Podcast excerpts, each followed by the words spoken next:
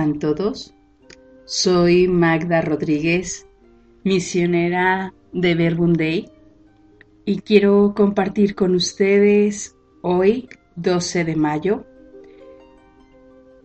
una de las lecturas de este día.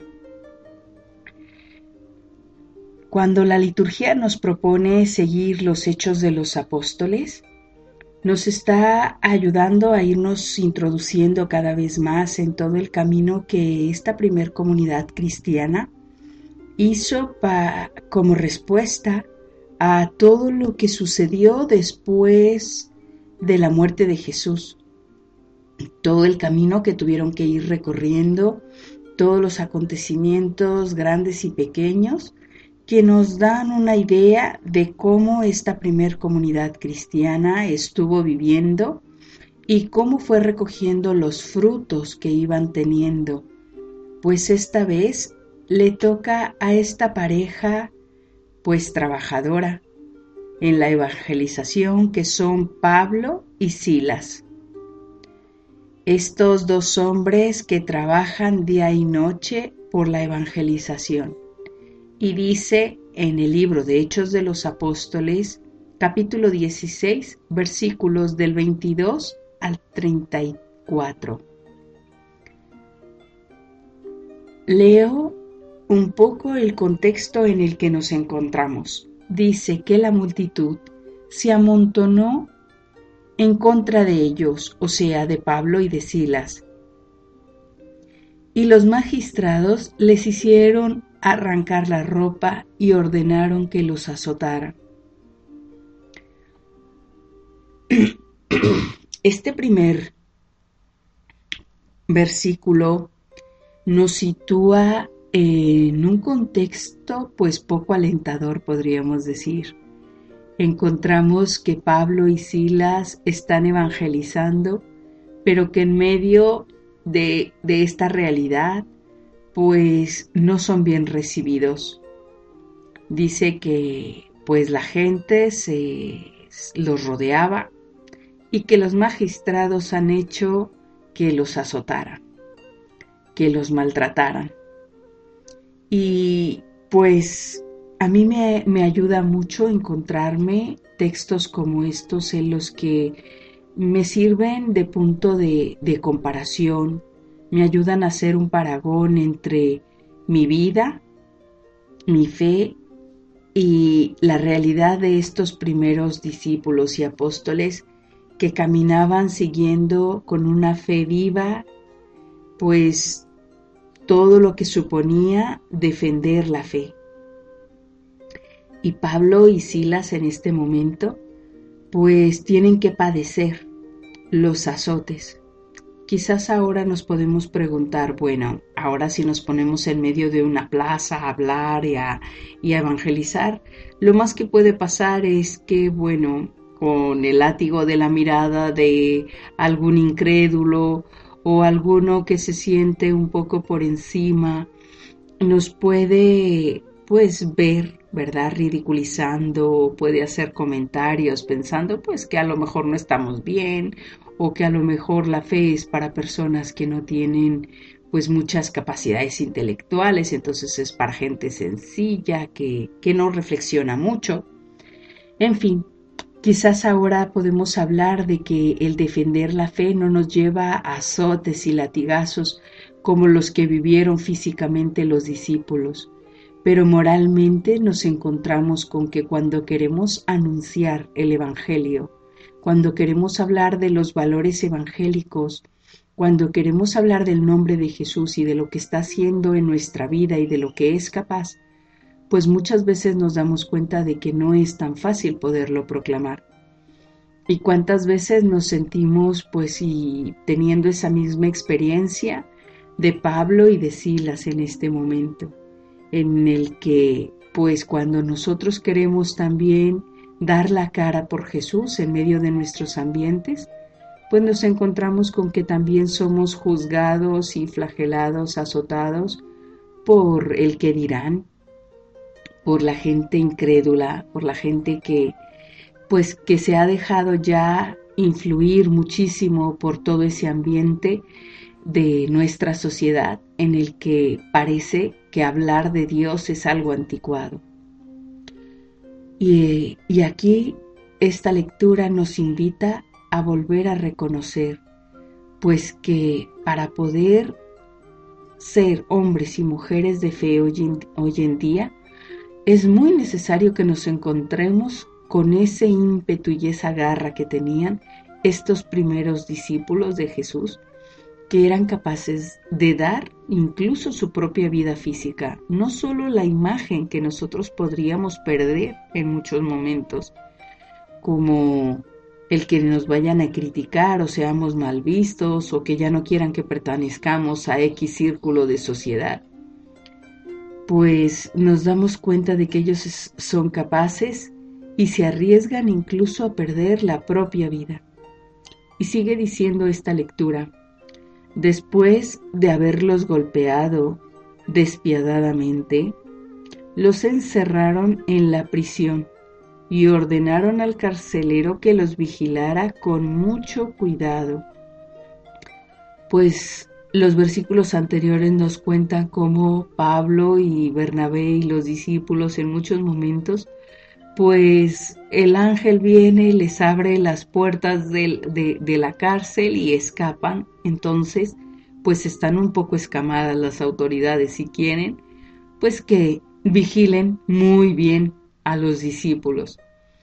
Y entonces pues los mandan encarcelar, los mandan encerrar. Y esta prisión, estos momentos de encontrarse encarcelados, dice, que habiendo recibido esta orden el, el carcelero, los encerró en una celda interior y los sujetó, los, y les sujetó, perdón, los pies en el cepo o sea, que más encerrados no podían estar y más seguros de que no escaparan no podrían, no podrían haber estado. Y entonces, pues, esta, esta cárcel, este lugar encerrado, en el que si nosotros hacemos nuestra alusión eh, analógica a la situación de Pablo y, de, y de Silas, pues nos podemos encontrar con que muchas veces para nosotros también el querer proclamar nuestra fe abiertamente en medio de nuestro trabajo, de nuestras escuelas, en la universidad, con nuestros vecinos, en nuestra propia familia, en la pequeña y en la familia larga, pues en todos, en todos los ambientes, muchas veces cuando vivimos ese juicio que decíamos hace un momento, cuando nos sentimos juzgados, relegados, criticados, pues muchas veces acabamos siendo encarcelados también, arrinconados y puestos en el último lugar, en los últimos de la fila, pues porque muchas veces se nos pone en ese lugar, quizás nos sentimos en, la crítica oscura, de pues de no ser tomados en cuenta o de no querer que se nos invite a ciertos lugares o ciertas reuniones porque quizás aparecemos como los aguafiestas.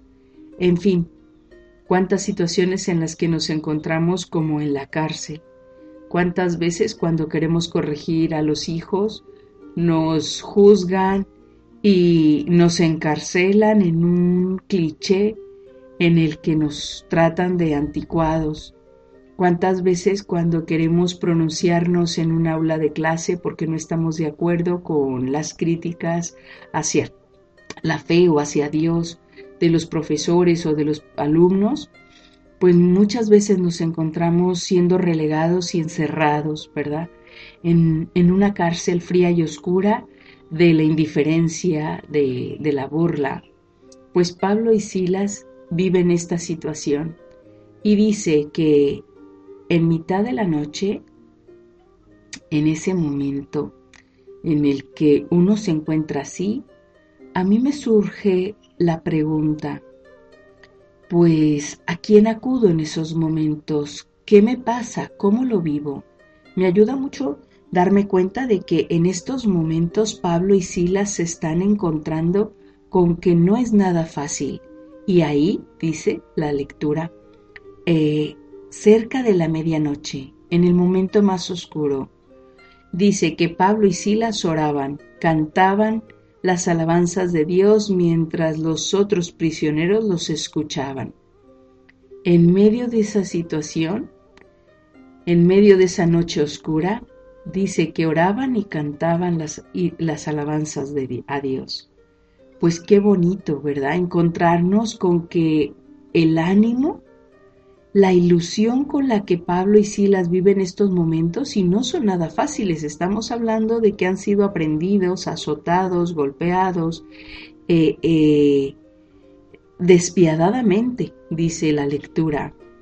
Pues encerrados en el último rincón de la celda más interior que había ahí en la prisión, sujetados los pies con los cepos, madre mía, pues en medio de esa situación Pablo y Silas oraban y cantaban las alabanzas de Dios. ¿Y nosotros qué hacemos? Nosotros en situaciones complicadas y difíciles, ¿qué es nuestra reacción? ¿Qué es lo que solemos hacer?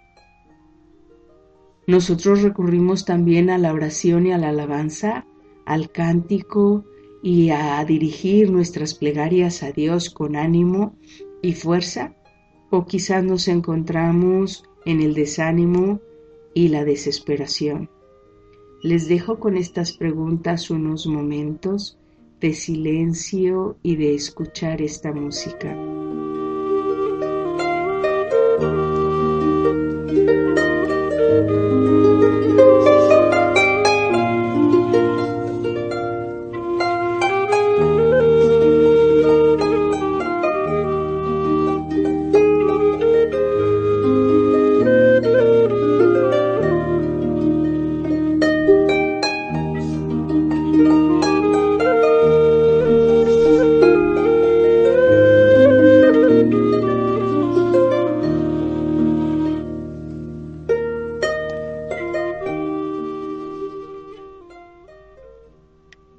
Continuamos con nuestra reflexión y sigue diciendo la cita que, que estamos intentando meditar, que de pronto en medio de esa situación ahí en la cárcel donde se encontraba Pablo y Silas, dice que de pronto la tierra comenzó a temblar tan violentamente que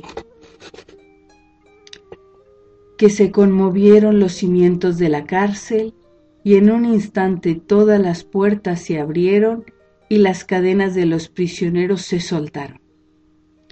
Qué grande y qué bonito encontrar que en estos, en estos momentos Dios está realizando su proeza, está dando respuesta a la fe y a la confianza, a la alegría con la que estos discípulos están respondiendo a la situación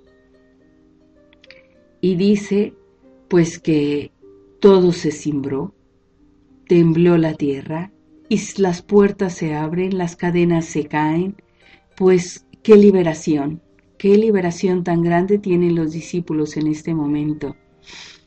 Y qué bueno poder encontrarnos con que nosotros también podemos descubrir que la presencia de Dios en nuestra vida, en nuestras realidades, nos invitan a darnos cuenta de que ahí donde la sociedad nos ha relegado y nos ha metido, nos ha encerrado, nos ha encarcelado y encadenado, viene Dios para liberarnos, para abrirnos las puertas de las cárceles que se nos han cerrado delante y para quitarnos las cadenas que nos han puesto, porque para Él somos libres, estamos libres y es Él quien nos libera.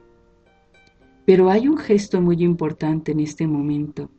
Reconocer que Dios viene a salvar lo suyo es muy bonito. Darnos cuenta de que Él nos está prometiendo que en medio de las situaciones más difíciles tenemos que dejar que Él actúe y que ese simbrar la tierra sea el poder simbrar nuestra tierra, nuestra vida, ese poder dejarnos llenar por Él para que Él pueda actuar para que Él pueda hacer lo que tiene que hacer en nuestra vida.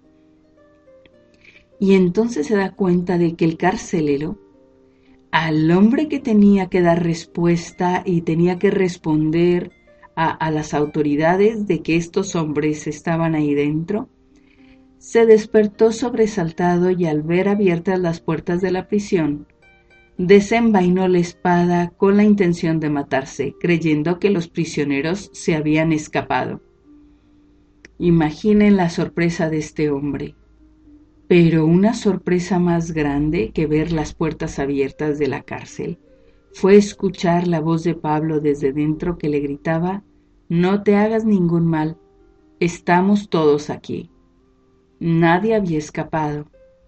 Todos estaban, yo me imagino, todavía en, el sobresalto de encontrarse que Dios les estaba liberando.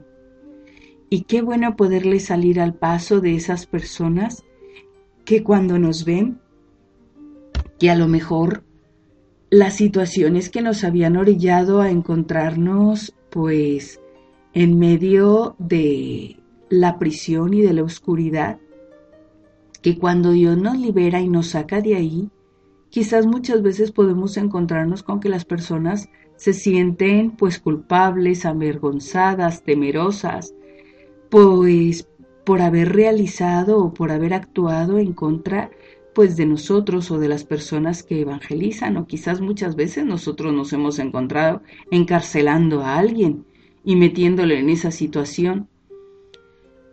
Pues Pablo le sale al encuentro para decirle, no te hagas ningún mal, aquí estamos. Pues Dios nunca quiere que su situación y lo que, lo que Él nos, nos hace vivir y nos provoca, nunca quiere un mal para ninguno de nosotros, aun para aquellos que aparentemente estuvieran obrando en contra de Él. Y dice que el carcelero pidió una antorcha entonces precipitadamente, entró precipitadamente en la celda y temblando se echó a los pies de Pablo y Silas, porque reconocía el milagro, porque se daba cuenta de lo grande que ha sido encarcelar a estas dos personas. Y entonces dice que luego los hizo salir y les preguntó, Señor, ¿qué debo hacer para alcanzar la salvación? Qué bonito poder descubrir que si nuestro testimonio de vida es fiel y eficaz como el de Pablo y el de Silas, que las pocas palabras que Pablo y Silas pronuncian en estos momentos, el grito fuerte, las palabras firmes, la evangelización que están presentando Pablo y Silas, más allá que las palabras es su propio testimonio y eso es lo que hace que este carcelero pregunte, ¿qué debo hacer para alcanzar la salvación? Aquí me paro para encontrarme con que hay dos cosas. Una primera, el carcelero pide encontrarse él también con esta realidad de, verse salvado. Y eso me llama la atención. ¿Por qué piensa que que ellos saben que hay que hacer para salvarse. ¿Qué, lo, se los dijo? cuando le preguntaron qué ha pasado? ¿Por qué la conversión de este hombre? ¿Y por qué pide? ¿Qué es lo que debo de hacer para salvarme? Pues eso me hace entender que al ver a Pablo y a Silas, ve dos hombres que ya son salvados, dos hombres libres, dos hombres que se encuentran con que su vida, a pesar de que les hayan encarcelado, ellos están salvados, son salvos, porque Dios ya ha dado su vida por nosotros, porque Jesús, ellos habían creído y, y tenían la firme convicción de que Jesús ya nos había salvado, ya les había dado lo que ellos necesitaban para encontrarse con que nada ni nadie, a pesar de los azotes de la cárcel y las cadenas, no les podían arrebatar su experiencia que habían tenido de Jesús. Y eso el carcelero no lo tenía. Por eso pregunté yo qué debo de hacer para poder vivir como ustedes, para poder tener la salvación como ustedes. Y ellos le responden, cree en el Señor Jesús y te salvarás tú y toda tu familia pues estamos de lleno introducidos aquí en este mar de la fe. cree en el Señor Jesús, creer. Y otra vez nos cuestionamos por qué es necesario volvernos a cuestionar una y otra vez. ¿Es que realmente creo en ti Jesús? ¿Es que realmente mi fe que no tiene que ser más grande que un grano de mostaza porque eso ya sería suficiente para trasladar montañas, nos dice el capítulo 11 de Marcos. Pues una fe que quizás ni siquiera llega a granito de mostaza. Y aquí Pablo y Silas le dicen al carcelero, cree en el Señor Jesús y te salvarás. ¿Qué situaciones en mi vida todavía siento que no están salvadas? ¿Qué sentimientos, qué realidades, en qué momentos pienso que todavía no hay toda esa libertad que me gustaría que hubiera? Cree y serás salvado, tú y toda tu familia, pues la fe tiene efectos no solo sobre nosotros y sobre nuestra vida, sino sobre la vida de las personas que nos rodean. Si crees, podrás salvarte tú y tu familia. Claro, aquí en el contexto de, este texto, pues el carcelero era jefe de familia, entonces quería decir que si él como cabeza se bautizaba y creía, pues toda la familia él iba a hacer, inducirla a que ellos también pudieran entrar a la fe. Pero sin embargo no solo es eso, sino que aquí toca un tema muy bonito en el que nos damos cuenta de la influencia que tenemos unos con otros. Mi fe influye en la vida de los otros que me rodean. Y qué bonito descubrir que si yo creo y me salvo, yo y toda mi familia también se salvará y les dice, enseguida le anunciaron la palabra del Señor a él y a todos los de su casa. Y esa, a esa misma hora de la noche, el carcelero, el carcelero los atendió y curó sus llagas. Inmediatamente después fue bautizado junto con toda su familia. Luego los hizo subir a su casa y preparó la mesa para festejar con los suyos la alegría de haber creído en Dios. Pues muchas veces, ¿verdad? Este tipo de lecturas nos hace cuestionarnos y preguntarnos, ¿por qué aquí parece que acabó como un final feliz, ¿verdad? Como esas, esas películas en las que, bueno, pues nos cuentan todas las dificultades, pero al final, vaya, pues un final feliz. Pues Aquí me hace recordar que en muchos momentos tenemos que ser conscientes de que a pesar de que Dios nos está dando la oportunidad de que las cosas sean no más sencillas y rosas, porque dice aquí muy claramente que han tenido que curarle las llagas de los azotes y de los golpes despiadados que han recibido. Dios no se los ha quitado pero sin embargo la alegría de lo que esto produce es inmensa. No se puede comparar. El poder bautizar, dice toda la familia de este carcelero, es un festejo donde se celebra la alegría de haber creído en Dios. Pues esto tendría que ser nuestra vida diaria. Una fiesta, un festejo de poder creer en Dios la alegría de creer en Dios y que esto pueda ser para nosotros este tiempo pascual en el que nos estamos preparando para dejar que el Espíritu Santo vuelva a llenarnos, vuelva a venir, pues que, que todo este trabajo que Dios quiere hacer en nuestras vidas, se lo dejemos hacer. Y les dejo con estas, con estos deseos de que dejemos que Dios nos lleve y nos introduzca a todos estos rincones en los que nos está pidiendo que seamos testigos fieles como Pablo y Silas para que nuestra vida pueda dar el testimonio que Él está esperando de nosotros.